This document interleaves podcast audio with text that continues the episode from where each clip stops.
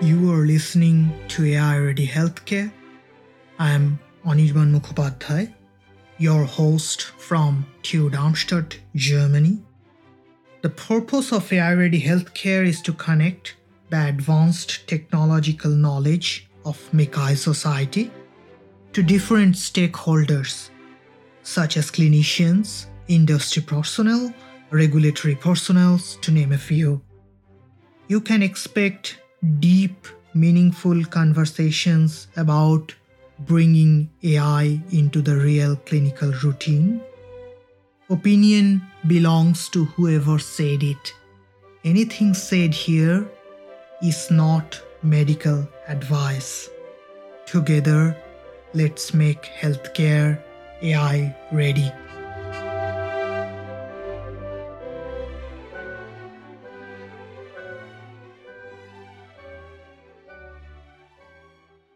In terms of computational assistance in clinical procedures, radiotherapy planning is at the forefront. Yet, there is very little AI assistance so far in the products that are currently available. Listen to Professor Nikos Paragios about how he is changing that entire field and the paradigm in this episode of AI Ready Healthcare. So, welcome to the seventh season of AI Ready Healthcare. It's a sunny day here in Darmstadt with a little bit of cloud in between. I'm your host, Anirban, uh, together with Henry. It's a pleasure and honor to have with us Professor Nikos Paragios.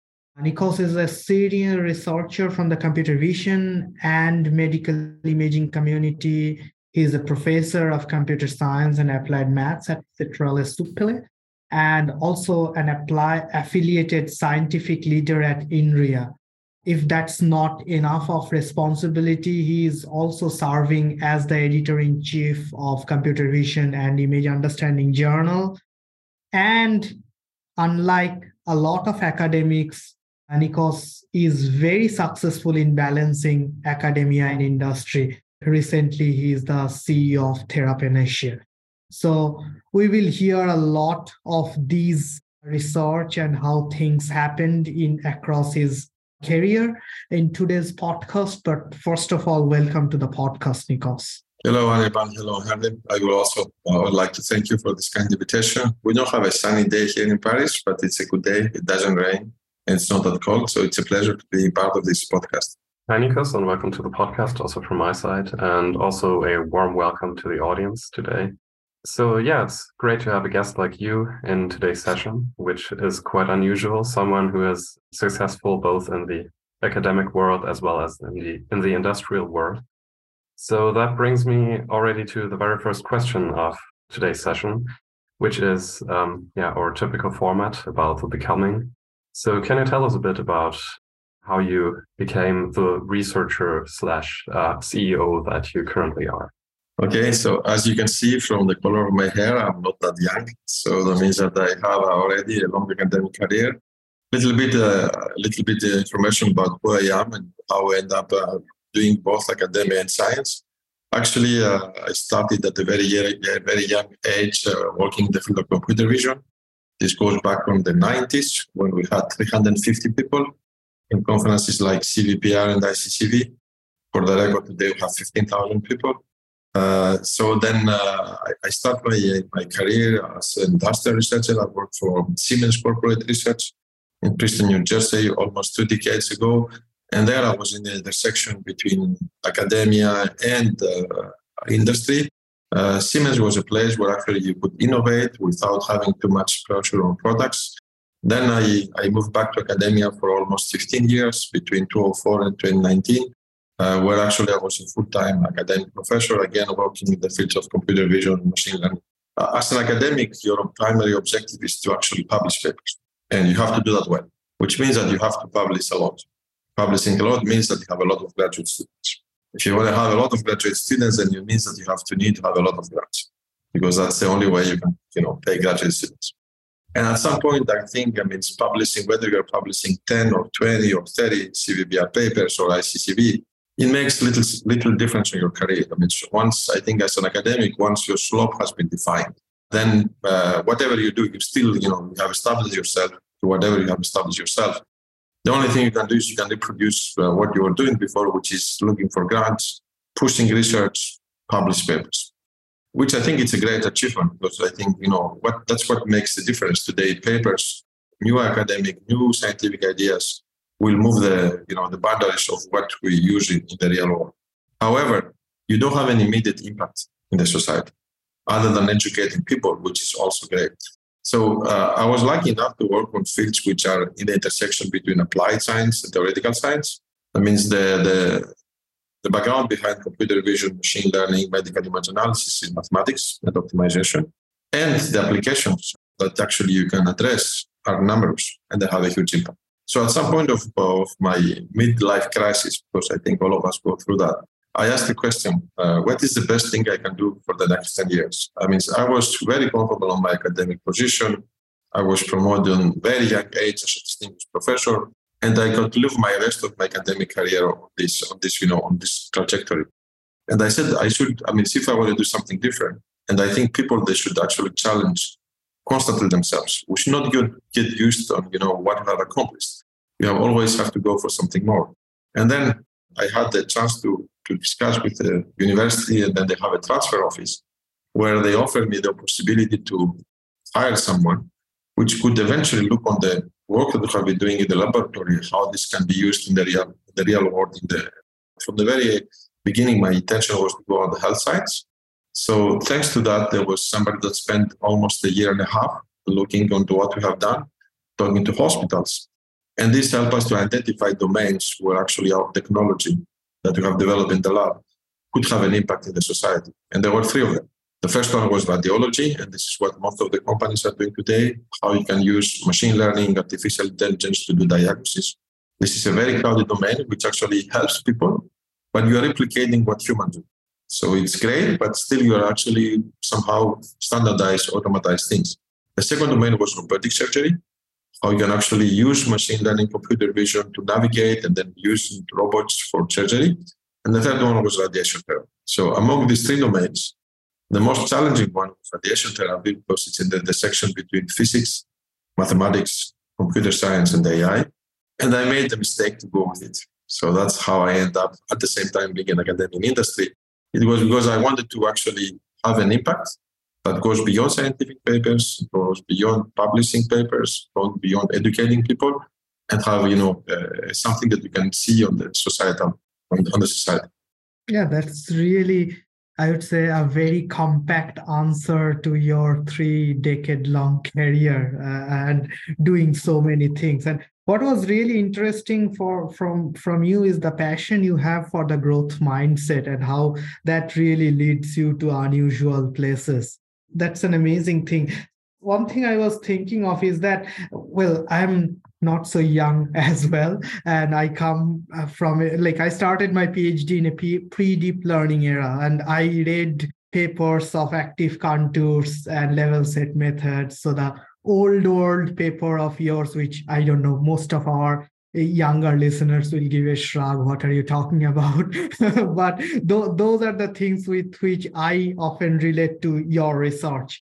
And then you had to make this transition into deep learning right? Because this is the reality this is the best pattern recognition framework that we currently have.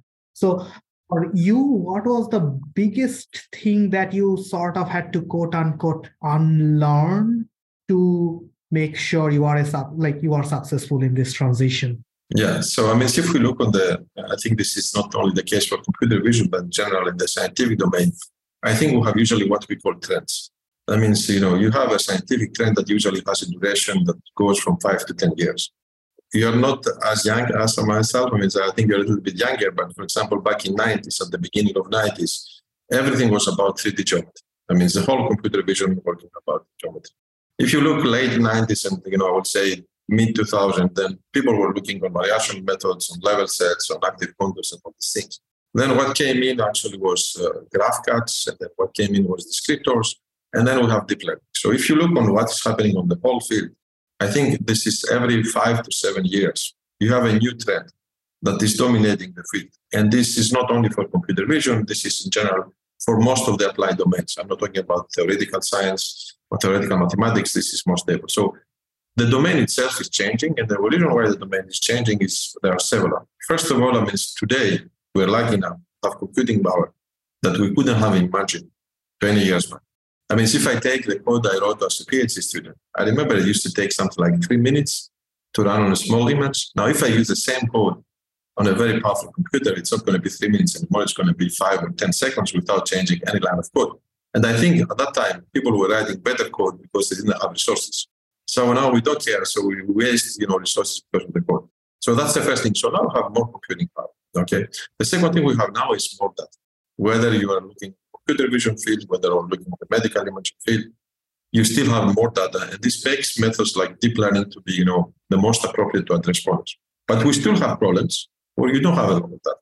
Um, if you look on rare disease, if you look on drug development, because we're working a lot with companies that you know are looking into drug development, a typical number of cases participating in clinical trial will be 20 on the phase one, 50 on the phase two, and then maybe 500 on phase three. So there, and I think that's a message that actually I would like to pass to all your audience. I think deep learning is a great tool. It allows you to do things that we couldn't even imagine 20 years ago, or 10 years ago, five years ago. But what is also very important is that actually you grasp background knowledge that is not only dedicated to the current trend. And this is something that people had to do in the past as well. As I said before, there were still, even when you know active contours and level sets were dominating the field, there were still people doing other things. When graph cuts dominating the field, they were still doing it. So you have to follow the trend. That's very important. You have to actually understand what is the current trend and what are the opportunities that are given from the scientific advances in other fields. This is what we call repositioning. But you also need to actually maintain as much as you can a broad knowledge that goes beyond what is the current trend. Because somebody that is an expert on active contours, once active contours are not anymore the main trend, then you will be expert of nothing. Somebody that was an expert on graph theory, once graph theory is over, then you will be expert of nothing. And this is going to happen also for deep learning. There's going to be something else that will come, that will be something different, that will do. This is the nature of science. That means we improve things. So it's almost certain that there will be some new technology that will be even more powerful than deep learning. And this is what we see today, for example, when we look on conversational models. So there was always a progress. So it's very important that you actually follow up the progress and follow up with the trends. But I still, as a professor, what I'm saying to all my students, do not focus only on understanding what is the current trend, because the current trend is today here, but it's not most likely it's going to be there tomorrow. Try to actually at least as a student, get as broad knowledge as you can of the basics. What is the basics? Optimization, statistics, mathematics. Because this is going to be used whatever is the new trend. So this is the only advice I can give. Well, look on the trend. Do not going opposite to the trend, but bro, try to grasp as much broad knowledge as you can because it's going to be useful in the future. Hmm, that's actually very, very good advice. And I think a perfect example of this paradigm is your work at uh, Therapanacea, the radiotherapy planning that we have been talking about earlier. And that's what I would like to talk a bit about for now. So, can you maybe give us a little bit of background for our listeners on radiotherapy planning in general? What are the challenges in that field? What solutions you develop to address those challenges? Sure. First, I will talk a little bit about oncology. Today, uh, we estimate by 2030 that there will be 30 new million cases with cancer uh, worldwide, and there will be 50 million people, which, according to the current standards of treatment, unfortunately, they will not survive. So it's actually the second major uh, cause of mortality worldwide, and this keep increasing because of the fact that you know population population is aging. We live longer, and when you live longer, then the probability of having uh, for being diagnosed with cancer is higher. The way we treat cancer patients today, there are three dominant uh, paths. The most common or the most, uh, the one that's adopted first, if it's feasible, is surgery. So when you have a well-defined tumor, you take the patient to the operation room, you cut the tumor, things are okay. So this is something that is used for specific type of tumors. It's not that frequent and require expertise. You cannot go to a small city in France, in Germany, or in Greece and expect to have a, you know, this great neuro-oncology surgeon that will be able to remove tumors. That's the first way. The second way of treating cancer today is uh, radiotherapy. It concerns about 50 to 60% of all cancer patients. It's the most frequent treatment and the most effective. And the third one is chemotherapy, which I will not focus. So the way radiotherapy works is a very basic idea. What you would like to do is you like actually to accelerate cancer cells death. So what you're going to do is going to target them with radiation. Means that as you, it's the same like principle like an X-ray. When you are doing X-ray, you are sending rays and you are measuring the signal that comes to the receptor. What radiation therapy will do is something different. Instead of sending signal to the whole body, it will focus on where the tumor is, and then we're going to send a lot of radiation to the tumor. This radiation will kill the tumor, and then actually will not irradiate the rest of the body. The problem is the radiation. It's like you know using a, a, a bullet. So whatever is before and whatever is after the tumor will also get irradiated, right? So the objective of radiation therapy is to be able to determine where the tumor is and define what is the best possible trajectory of the rays. So at the end, the tumor gets the maximum dose that is necessary. So you eliminate the cancer cells, but at the same time, you're not destroying everything because if you irradiate the whole body, you kill the tumor, but you also kill the patient as well. The problem of radiation therapy is that there was no progress in terms of ability of people to do what we call today adaptive treatment. That means to take into account how treatment is progressing during the past 10 years. So people they were focusing on building better hardware. So now we have machines that are very powerful. They have machines that are ultra precise, but the machines they do not scale by being able to adjust the treatment the way the patient is evolving over time. Because what you have to keep in mind is that somebody that's treated for cancer, usually treatment can go from four to actually 16 weeks. In these 16 weeks, usually you don't eat well, you most likely going to lose weight, and most likely some of the organs will change geometry because of the radiation. So our ambition was to do what we call adaptive treatment for everybody.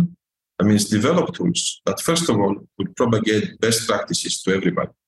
In Germany, you have a hospital which is called Charité in Berlin, which is a very well-known hospital for cancer oncology. In France, we have someone that's called Gustave Roussy, which is also very well known. In the United States, you have a something a hospital called MD Anderson. The problem is that in France, in Germany, you have 199 other oncology centers, but they are not as prestigious as Roussy. They don't have the same resources as Roussy. And they don't have an expert for every indication as Roussy or Charité or MD Anderson. So, and these centers, they're in small cities with people that are doing their best. But you know, if you ask somebody to be an expert on an area of mathematics, even if you have a bright person, there is no way you can specialize yourself on everything. So our first ambition is to take best practices and propagate them to every center. How you can do that is by learning methods from data. The advantage of radiation oncology is that you have to preserve the data of every patient for up to 10 years, because most likely there is a probability of what we call relapse. So the same patient will come back with a secondary tumor to retreat it. So today we have data allow us to see how patients were treated and what was the outcome, which is unique in the field of medicine. And this data is what we call curated because you have everything. You have the CT scan of the patient, you have the plan of the way the patient was treated, you have the tumor delineation, you have the organs at risk, you have the dose, you have everything. So our first ambition is standardization. Can we learn from best practices and then propagate our practices to everybody? And that's what at the very beginning we focus. Today we have a number of products that actually reduce human involvement. So instead of having the human doing the job, and that's where you get a lot of discrepancies, the software, which was trained by data coming from best practices, is doing the job. And the role of the human is maybe to correct minor things or verify whether things are done. And this software is running on Gustave Roussy, is running on Charité, but it's also running in a very small hospital in Romania or in a very small hospital in Greece or even in a very small hospital in Australia. That's the first objective. Standardization of treatment. This is essential because radiation therapy works, but the main challenge of radiation therapy is to reduce side effects. And side effects come from the fact that we don't treat properly the patient. The second objective of the company is to go beyond what we are doing today. Today, the principle is that the tumor doesn't change. That means that when we do something, we plant something at the very beginning, and we, because we don't know how to do it, we do not make any assumption on whether tumor will shrink, whether anatomy will change. And we keep it the same way because we don't have the tools. We like to make what we call adaptive therapy available to everybody. What does it mean, adaptive therapy? Adaptive therapy means that on the basis of the imaging that we have on every session, to be able to adjust the treatment. So we reduce the toxicity of the treatment and we always focus on the treatment. That's the second objective. But our ultimate objective is to go beyond the single paradigm, the current paradigm of today. Today, the principle of radiation therapy is one tumor, one dose. However, what we know is that tumor is very heterogeneous. There are parts of the tumor that are very aggressive. There are parts of the tumor that are less aggressive. And there are parts of the tumors that have been go through necrosis. So it means that they are dead. You don't need to irradiate them. So this is the ultimate objective is to do what we call local dose control. That means focus going from the macro level, which is one tumor, one dose, what I call a micro level, which is focusing on where the tumor is aggressive and adjusting the dose locally.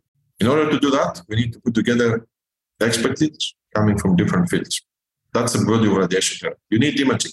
When we're talking about imaging, we're talking about machine learning, artificial intelligence, standard optimization. You need physics. When the rays had to interact with tissue, it's not the same interaction whether you're going through tissue or going through bones. So there is a huge part of physics. You need optimization because the accelerator itself, radiation therapy machine, can do a very complex trajectory. And your objective is to choose what is the best trajectory. So you end up delivering the best treatment. And you need computer science because all these things are in the software, which has to be regulated, has to be certified, because we are treating people. And the impact of the software is very important. If your software that does, does not do the job, you may have people that are not irradiated properly. It means that are the dose of the tumor and they will have a metastasis. They are overdosed on tumor or another organism, they will have life loss and effects. So it's a great domain, interdisciplinary, where you have a huge Mm-hmm. Yeah, really sounds like uh, a great and also challenging field uh, to work in. Um, challenging field with so much complexity and so many different factors that also come with a certain amount of uncertainties, uh, so to say. So, uh, at which points um, do you employ artificial intelligence, intelligence or methods, computational methods that you could classify as artificial intelligence in that process? Okay, so first, today there is uh, a lot of hype on what is artificial intelligence. So I think you have people that they have an if loop on their code, which say if x greater than y, then do something, and they claim that is what is AI. So I mean, I don't like the word AI. I prefer the word machine learning, okay, because I think it's something more generic and actually allows to move from the hype, which everybody's AI. If we look on the radiation therapy domain, as I said, you have imaging problems, and then you have problems like segmentation, for example. You have to segment the tumor. You have to segment the organ centricity. There, for example, deep learning is doing fantastic job. That means you have, if you have data, then you train these convolution networks, and then you are able to do fantastic job there. Another domain where actually machine learning is useful is when you try to determine what is the optimal trajectory of the accelerator. As I said before, this is a complex machine, that can take different positions and, and, and use on these different positions different levels of radiation therapy, different source magnitude. So this is something also we can learn from patients. So I will say that all the whole work, the whole chain of radiation therapy can benefit from machine learning. There are areas where actually it's a tool that does the job 100%. It's the case for imaging. There are areas where actually machine learning helps you to derive constraints that can help optimization to go to the best possible practices. But I think the whole chain can benefit from machine learning. What is essential as a scientist is actually to focus on what counts. And what counts is solving a problem.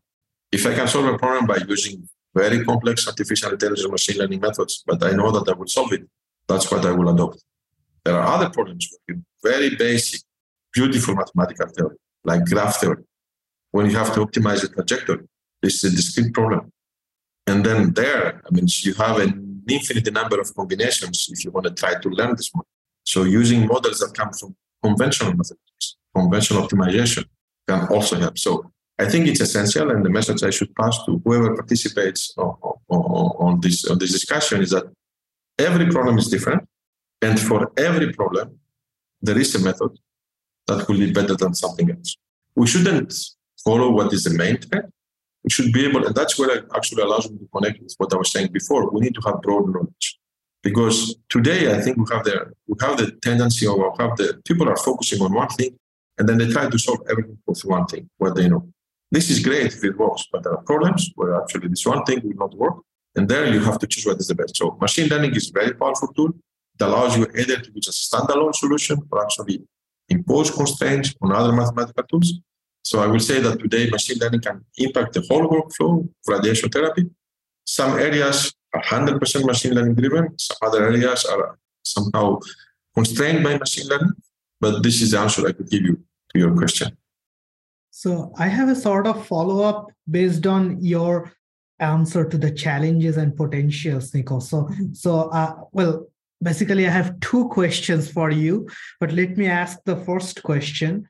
So, when you are talking about the fact that for propagating best practices, you have these different types of data that you really need to standardize and then only you can see the similarities and differences so we call our podcast AI ready healthcare simply because of that reason. It's not so much the method itself, but the amount of work that goes behind it to make it AI ready. So, in your case, can you give us some insights of the amount of data processing, the data, how to say, the data engineering part, cleaning part that you had to go through to make it actually learnable? Okay, so there are two things. First of all, you have variability of the data because of practices. This is not because of people. That means that uh, depending on where you are, for example, you have recommendations that for the same disease can be different from one continent to another. So there are marginal, there are main or important differences of how we treat patients in US and Europe, even if they have the same disease. So the variability does not come only from the scanner. First of all, it comes from the recommendations. The second source of variability is actually comes from people, right? I will uh, tell you something that is frightening, but I think that's important to know we did a study uh, on actually the idea was to look on how people perceive or how physicians define head and neck tumors. So we, we gathered 30 cases and we used two of the best hospitals, Gustave Roussy and Léon Bérard. And even more, one of the leading physicians was the one who wrote the standards on how we treat head and neck tumors. That means that we have two centers and among these two centers, there was the person that wrote the recommendations worldwide on how we should treat head and neck. And we asked them to delineate independently on the same patients the tumor that is to be treated. Right? Very simple question. Same patients, same database, four people, two senior, two junior, one senior from the center. Once we got that, and this is something we published last year, then first we look on the consensus. In uh, medical imaging, there's a very uh, well-defined term which is called the Dice coefficient. We take two structures, we superimpose, we measure how they are. The Dice coefficient about the tumor was 57%. This is not great, but this is not frightening. What was not what was frightening is that for 18% of the cases, there was zero overlap. That means that out of the 30 patients, 12, if they have been treated to place A, they would have got the dose in the radiation on an area that has zero overlap with a dose in radiation at the, place B. So that's the third, uh, you know, way of variability. The way we do things today is actually the following. The first we have to do is we have to collect multi-centric data. So our database consists of actually data that represents machines that people are using for scanning, the machines that people are using for treatment, and the machines that people are using for following up on the treatment delivery. That's the first thing. The second thing we do is we have people that we check on whether or not the data that we are gathering following the guidelines. Because at the end of the story, what counts? There are some guidelines. Some people they are lazy. Some people they have they believe that they're better than the guidelines. But there are societies that build these guidelines. So we're going to try to verify that the quality of the data is consistent with the guidelines. If it's not the case, we'll take our own experts, which is not people working for us, but these are people in the hospitals, when we're going to ask them to actually do the job according to the guidelines.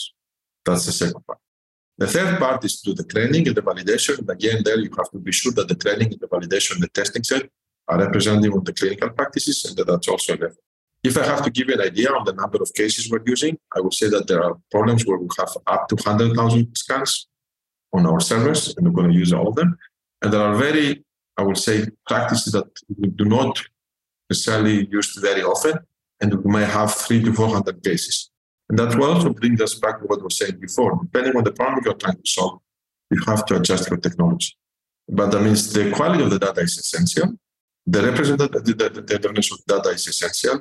And actually being able to verify that the data that you're using for training follows the guidelines is also essential. But today, there is a huge variability across people. There is a huge variability across centers. And that's what standardization should bring in. And that's what the software is very good at doing.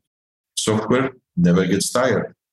But software, unless it's non-deterministic, which is not the case anymore, will always produce the same result and the same data. that's where we are. Yeah, that's really somewhat scary what what you just said in terms of the dice 57 i mean those of us who live with dice we know how how crazy it is but then you said that for quite a certain number of cases there is total mismatch between what somebody considers tumor. That's crazy. So basically it's almost feels like for a certain percentage if we take your previous metaphor radiation is bullet. You are basically shooting bullets at different parts based on who is the uh, yes. which exactly. exactly. Maybe both of them are right. Maybe there are two tumors and one missed the tumor on the second uh, or the none of them missed the tumor but there are two tumors maybe one of them is wrong maybe uh, the problem is today is that the quality of data we have to actually lean i mean today the imaging itself and even if you use contrast agent there is some kind of subjective analysis from what you are seeing in the image, right? And this is the case for radiologists, it's the case for radiation oncologists, it's the case for any expertise. So you have this human variability that's induced. So I think this connects with your question. I think having reliable training data is essential because if I give these 60 cases to whatever algorithm, what you can expect, even if you have the best architecture, even if you have the best model, still the data quality is essential because at the end, these are data-driven methods and then we can only reproduce what is in the data. So I think one message that we should push on this podcast, what really matters is the engineering part. What really matters is the collection of the data. Be sure that the data is representative. Be sure that the data is properly curated. Of course, the method itself. Yeah, that's quite interesting. And I guess this also sort of comes with the follow up question I, I was planning to ask. We had already a couple of episodes around the regulatory aspects. Now, if you are thinking of AI software as a medical device. It's mainly radiology products where people now have somewhat of a consensus of the type of validation and stuff that you need to do.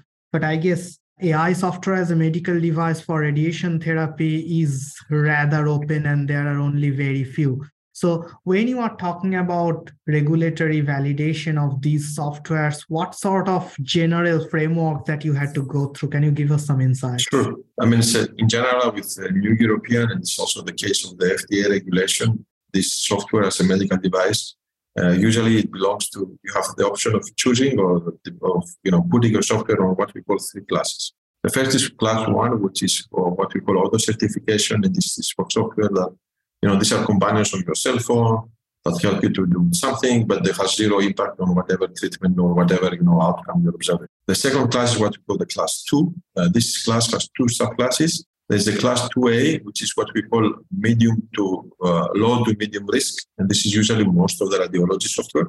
That means there, there you still have the physician in the loop, but for example, you will expect that the software has sufficient number of, you know, uh, there is a sufficient follow up uh, from different people with different expertise. So even if the software doesn't do the job 100%, you're still going to be able to catch it. So this is the case for 2A.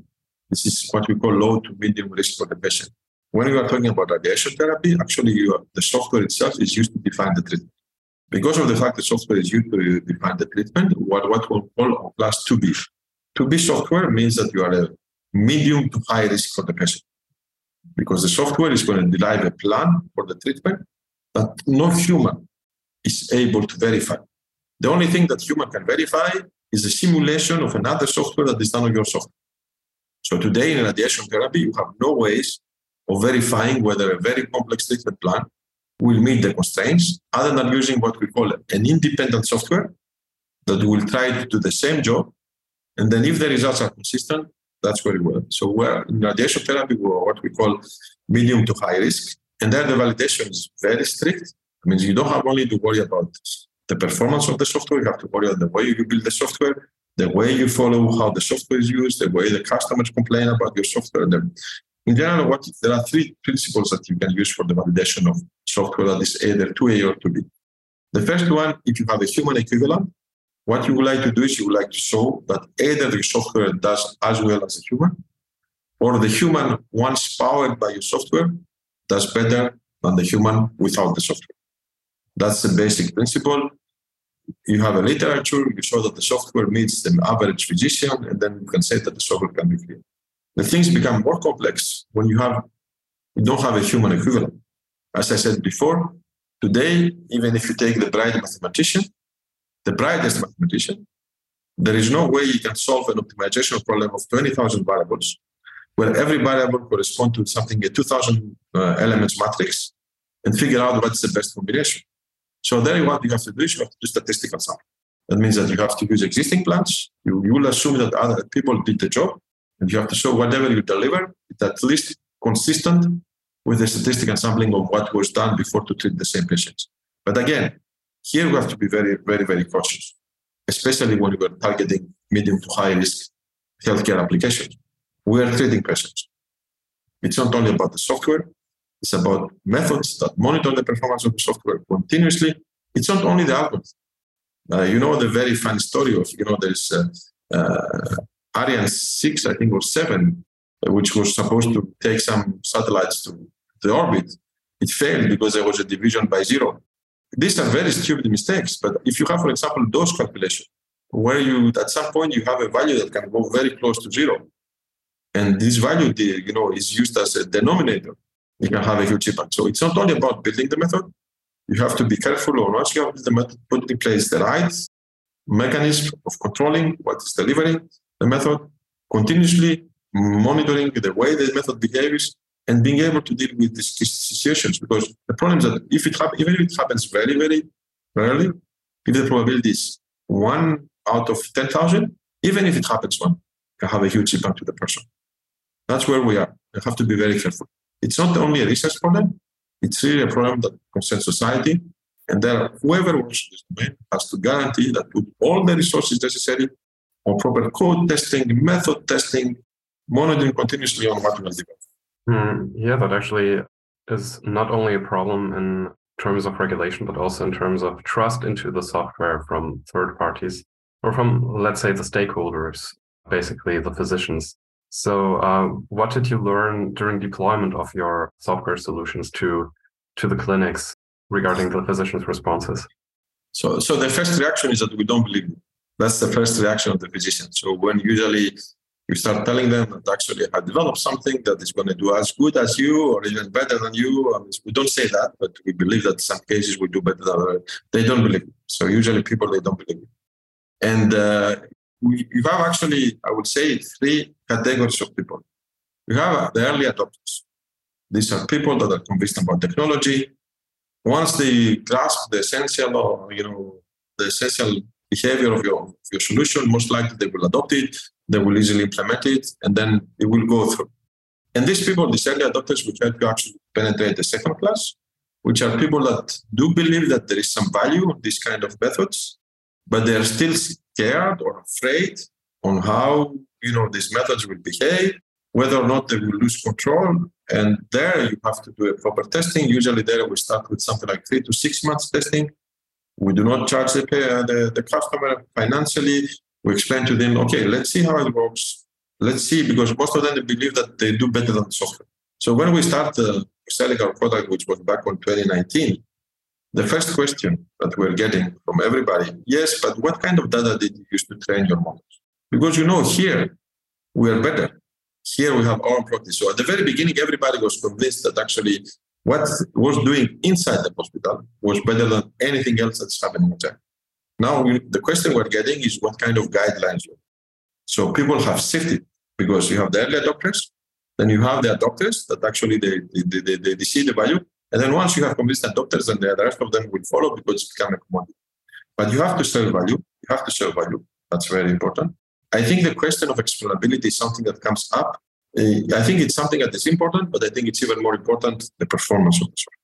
If you ask an, a patient whether he would prefer being treated with an algorithm that does 80% the right call, but in 20% doesn't do the right call, but can explain why it's not doing the right call, or being treated from a software that does 90% the right call, I'm sure he will choose a 90%. So I think you have to go progressively. Early adopters saw value, then uh, you know the adopters that see value from the early adopters they will implement it, and then you have the rest of the people that will follow because it becomes a standard of healthcare. So this is really also interesting because you talked about many things uh, in terms of the adaptation of, of a new piece of technology compared to something which was standard for the last decade. They, you get a lot of pushback. but i guess it also comes to the question about you just mentioned about the billing process how you charge for such a software so i guess there was a way of doing things before AI became available. But for when AI became available, there is like, is it per case basis? Is it a monthly subscription model? Is it a yearly subscription model? So, what do you think is the best way to actually go about charging for such a software? Okay, so first of all, before going to the charging of the software, what I should mention is that in radiology therapy, you have different practices within Europe and you have different practices between continents. For example, in France, you are paid by the number of sessions. It means that every time the patient comes in and you have a treatment, then you will be paid. And the total cost will be the number of sessions times reimbursement. In US, for example, you have something different, which is actually you are paid by the whole treatment. So you're getting an amount, whether you are delivering the treatment in five sessions or whether you're delivering the treatment in 30 sessions, you're still getting the same amount. So the reimbursement policies will impact the way treat, people are treated. That's the first thing. In radiation therapy, I think it means the advantage we have is one of the domains where actually you can only do by software. It's not that we replace human. I mean that we had software before that was not using machine learning. Maybe it was not perfect, but we had a software that actually was a software allowing physicians to do manual annotation. So people were paying for the software. They were not, they were not paying the same amount of money as they pay for a software that does the annotation automatically, but the software was part of the chain because there was no way treating the patient without going through the annotation, without going through the simulation, without going through whatever you know process. So you still have the software. Now, what you come in, you're coming in with a new software that actually is performing much better than before. At the same time, is reducing the work. But there is no reimbursement code. That means there is no reimbursement code for software. So today, the, the business model we have adopted, and it seems to work okay, is that and the other thing of machine learning and AI is that these methods are getting better and better. Before, for example, if you have a semi-annotation tool, there was no upgrade. I mean, you could have had some, you know, fancy you know, annotation tools, but the software behavior was essentially the same. When we start introducing our product, at the very beginning, we have 50 structures. We were able to create a digital model of the patient with 50 structures. Three years after now, we're able to do 150 structures. The same method, same problem. I'm sure two years from now, we're going to have CT, MR, we're going to have PET, we're going to have everything. So this, these are softwares that are constantly improving, not only with respect to what was the performance of the existing offer, but the offer itself is getting richer and richer. So the, what we have adopted as a model is what we call an annual subscription fee. So we're saying you're getting the software. Software is up to N patients. And then based on the usage, you're going to pay us a fee. Of course, the more you use, the more you pay, but the less you, it costs you, the less the patient. That's the idea. But when you buy the subscription fee, you get everything. You get upgrades, you get updates, you get new models, you get everything. So that's what we have opted at the very beginning, which is kind of uh, radical with respect to what was happening before. But this is the essence of machine learning, continuously trained models. As I said before, it's not that we use the data of the hospital to train, but we get feedback. People will tell us, Yes, but you know, for example, your head and neck tumor tool is not working that well. And then once you have this feedback, then you have to get more data and retain. So I think the trend is to go through subscription fees. The problem is actually is that it's not a reimbursement model because if there was software before, they were paying for software. The problem is more complicated in places like radiology because in radiology before the human was doing it. The only thing that the human was needed uh, was for was a visualizer, nothing else. Now, when you come with a software that will actually go all the way to the end and do the job of the radiologist, then it's become more complex. But we don't have that issue in radiation oncology as much as in, in, in radiology, but we still have reimbursement code issue because there is no reimbursement code issue for AI software. Yeah, that's very interesting because in a way it's very unique that the entire pipeline of radiation therapy is so much dominated by the softwares, whereas most of the like physicians are relying on their own judgments for all the decision making. As I said before, I mean, you have to optimize a matrix of 20,000 variables, which each vector has 2,000 variables. So there is no, uh, even if you take the best mathematician, there is no way you can solve analytically this problem. And this, then you have to simulate. So I think that's the advantage of radiation therapy. Of course, you have to be sure that the software does the job. That's why I said before that in many of the different steps of the treatment. You have to use a secondary or independent calculation to be sure that the software does the job. And you have to be very careful. But I think the future of machine learning will be through subscription models. These tools have been has to be have to be considered as a tool that aids the physician to do better job. I don't think we're going on the replacement. Today, for example, when we ask to discuss to the hospitals what is the impact of our software on their workflow, what they are telling us is that now we have plenty of you know uh, uh, medical interns. These are physicians that are doing training, are participating on boards, patient boards. They're discussing real cases. And these people, what they were doing before, they were spending nine hours per day contouring parotids or, you know, or brains. So that means it's not that you are replacing somebody. You, you have to, you are giving time back to people so they can actually be better trained and focus on what they have in And this is going to be the case for the radiology as well. Yeah, that's really an amazing vision to think about to let people do the real thinking work whereas taking out the more monotonous labor intensive work that they are currently doing so i guess one thing that is really very clear from the first time you talked about your siemens corporate research experience to now the TheraPanacea experience it's that you have been successful multiple times in transitioning and translating between academia and industry? Uh, I would not. Uh, I mean, you know, this is a it's a relative judgment of whether I was successful or not. I think that uh, means, as I said before, it's very important, especially for young people, to challenge themselves. Yes. so I guess, like, okay, let's say you are doing it for the last three decades, so you have definitely learned the ways to fail and also learn the things that work. So, can you give us, or like some of the young early career listeners who are actually thinking about this transition, some uh, recipes of success, what they should be doing? The, the first thing that they should be doing is actually choose the right people. Success is never a question of an individual. When we succeed, we will succeed. When we fail, we all fail. And if you want to be successful, even if you have a great mind, you still need people that actually will be able to work with this great mind, will be able, I'm not saying myself I'm a great mind, but I'm saying that the most important thing is to work with people that actually share your vision, share your ambition, and share your goals. Because if you have great people with who you cannot discuss more than five minutes, then whether they're great or not makes no difference. So the first advice I can give is when we start something, try to associate yourself with people that actually will be there for you. You will be there for them with the shared values, shared vision, and shared objectives. This is the first advice. The second advice is spend time on understanding what you would like to do and what is the impact. And do not focus on technology.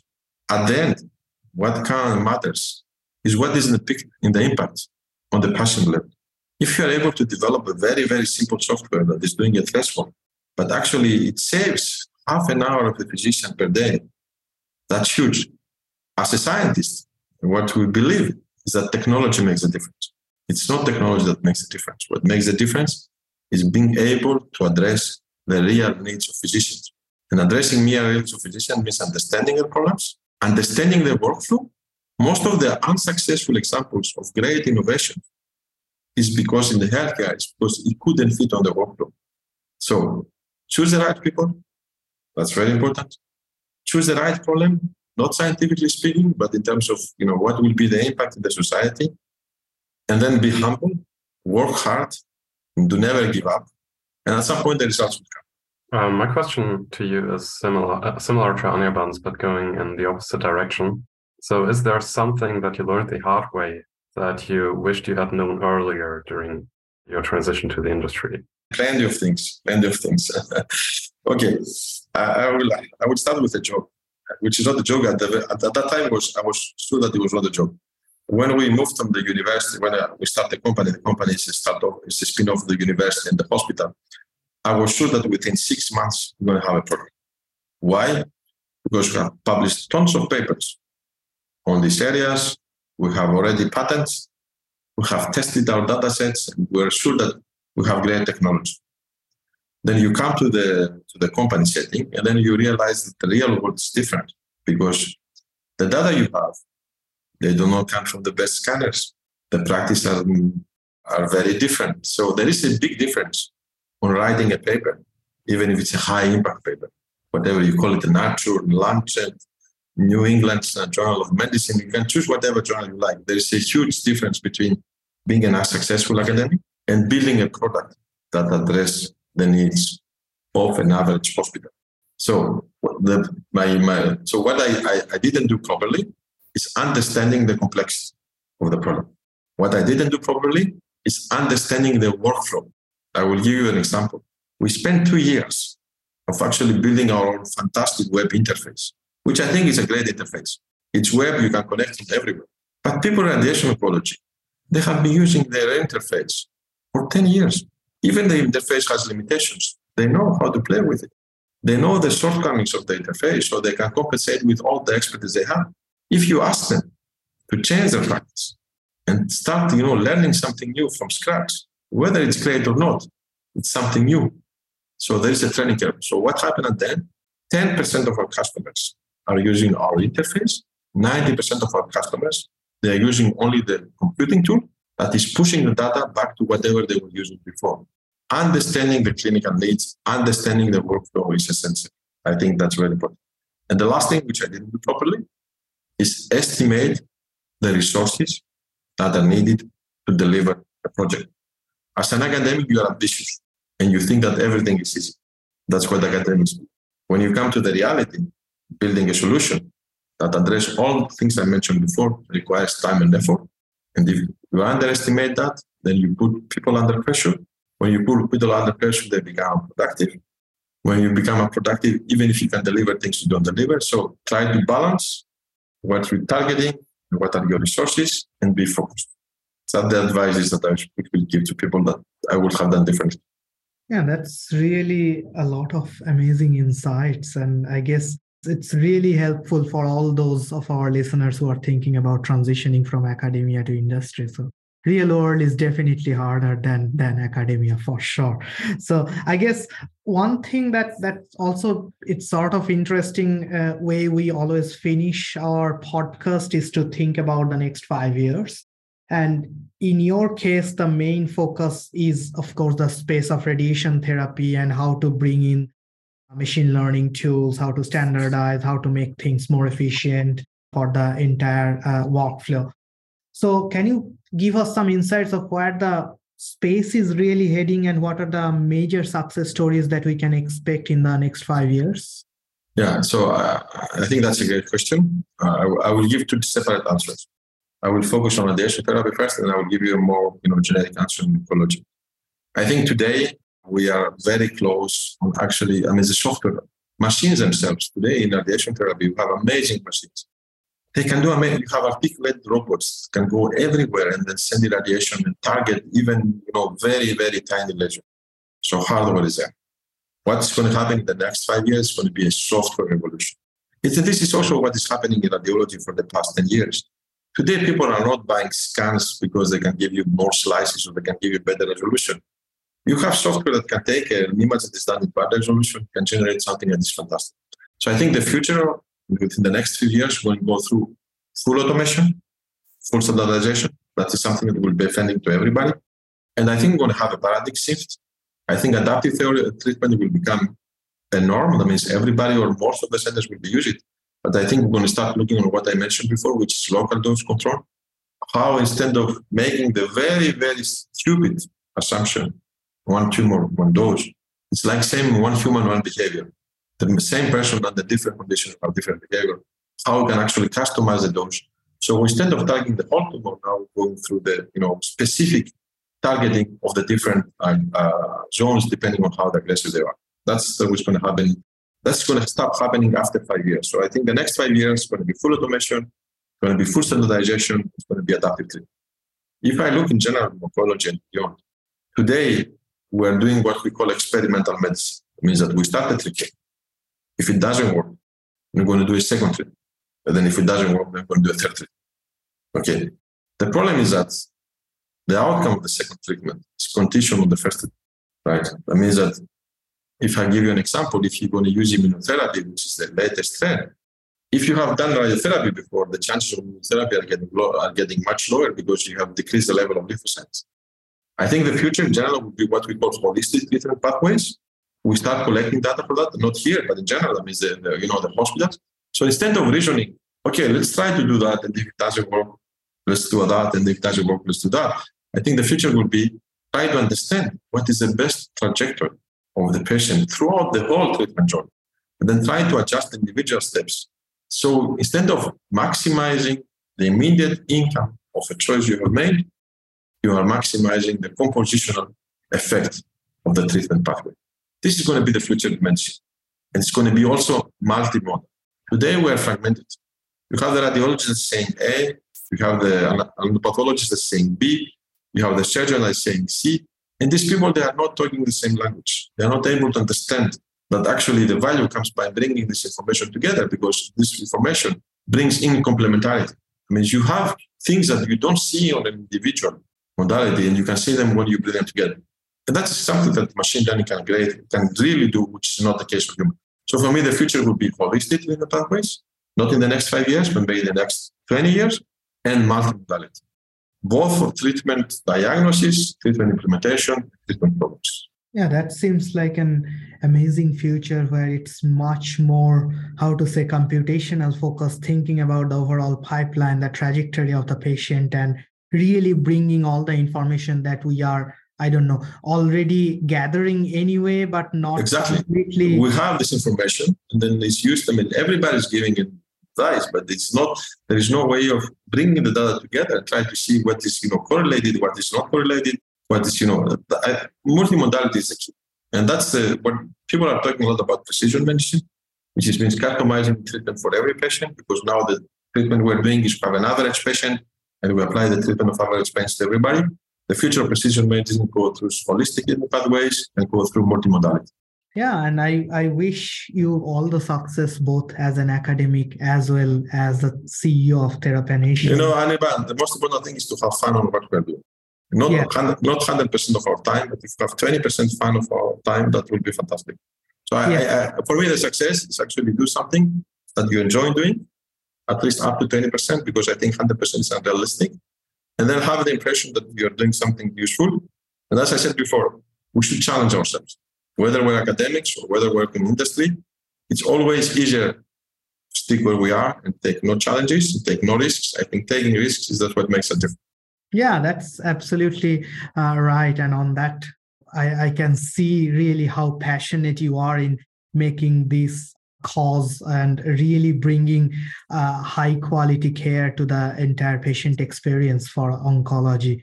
I really hope you become successful and TheraPanacea together with you really prosper on that. And on that note, thank you so much for sharing your experience, insights to all our listeners. I'm sure they learned a lot, both about the technical aspects, the radiation oncology, the adaptive aspects of it, but also even the more general aspects of thinking beyond academia, beyond the MICCAI style research, and thinking about how to be useful in the real world. All the best and have a wonderful day, Nikos. Thank you so much for the kind invitation. It was a real pleasure discussing with you and participating in this podcast. Have a great day to everybody. Thank you very much for today's session. Bye. It's been very nice.